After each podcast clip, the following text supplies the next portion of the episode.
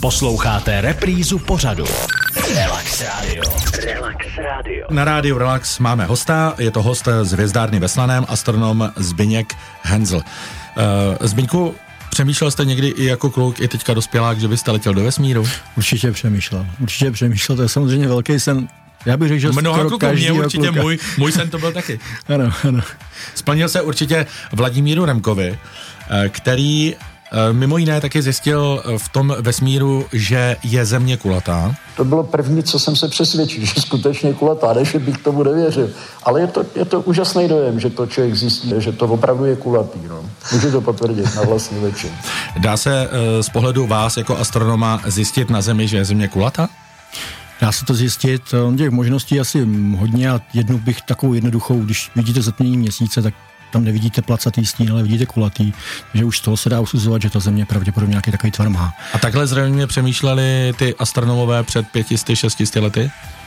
Myslím Nebo na, si, že na takhle... základě čeho usuzovali, že je země kulatá? Oni mm, historicky astronomové, nebo respektive už ti staří, staří Matematici. Aristoteles, třeba mm. Ptolemaios, tak oni neměli, a ani potom v pozdější době, neměli úplně problém s kulatostí země, taková ta ty, ty plochozemci nebo ta placatost země, to je ještě mnohem starší názor, ale měli problém s její rotací. Mm. Takže t, třeba geocentrismus, tam se mluvilo běžně o tom, že země je kulatá, ale ne, nechtěli si připustit, že by rotovala. Že teda to, co vidíme na obloze, ten pohyb, že je způsobený rotací země.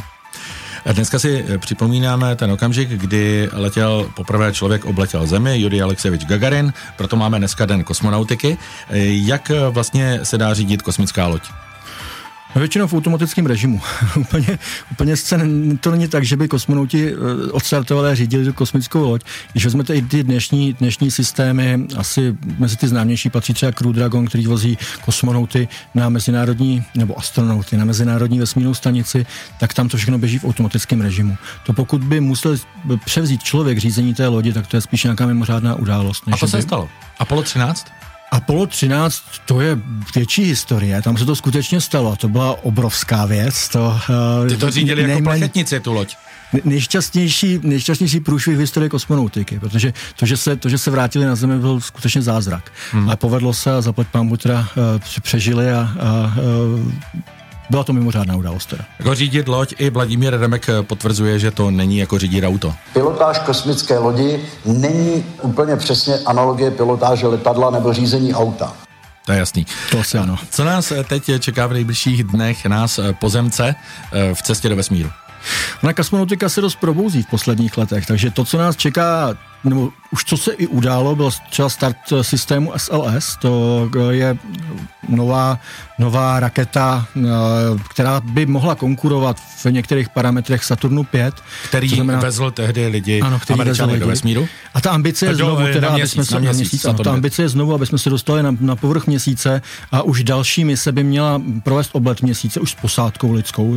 To bude mimořádná věc. A to, co se blíží teď úplně v nejbližších dnech, je start systému eh, Starship nebo Super Heavy Starship, což bude ta úplně největší raketa a kosmická loď, kterou kdy, kterou kdy lidstvo postavilo a s výškou nějakých 120 metrů, bude o 10 metrů větší jak právě Saturn 5 a s váhou 5000 tun, to bude neuvěřitelný kolos, který se prostě dostane do, do vesmíru.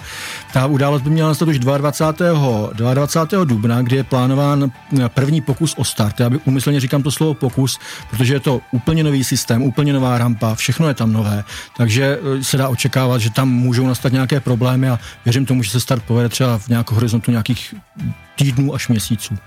A když to klapne, tak to pak zapijeme. Jako to zapili uh, na kosmické lodi Vladimír Remek, taky to zapili, ten let do vesmíru. Na palubě kosmického objektu jsme nakonec měli nepatrně alkoholu, jako bych řekl, což tehdy bylo striktně zakázáno. Musím podotknout, že to bylo ale prostě asi tak dohromady 4 deci koněku, který měl vydržet na tři měsíce zhruba šesti lidem, takže to samozřejmě bylo opravdu jenom olíznout pár kapek. Relax Radio. Relax Radio.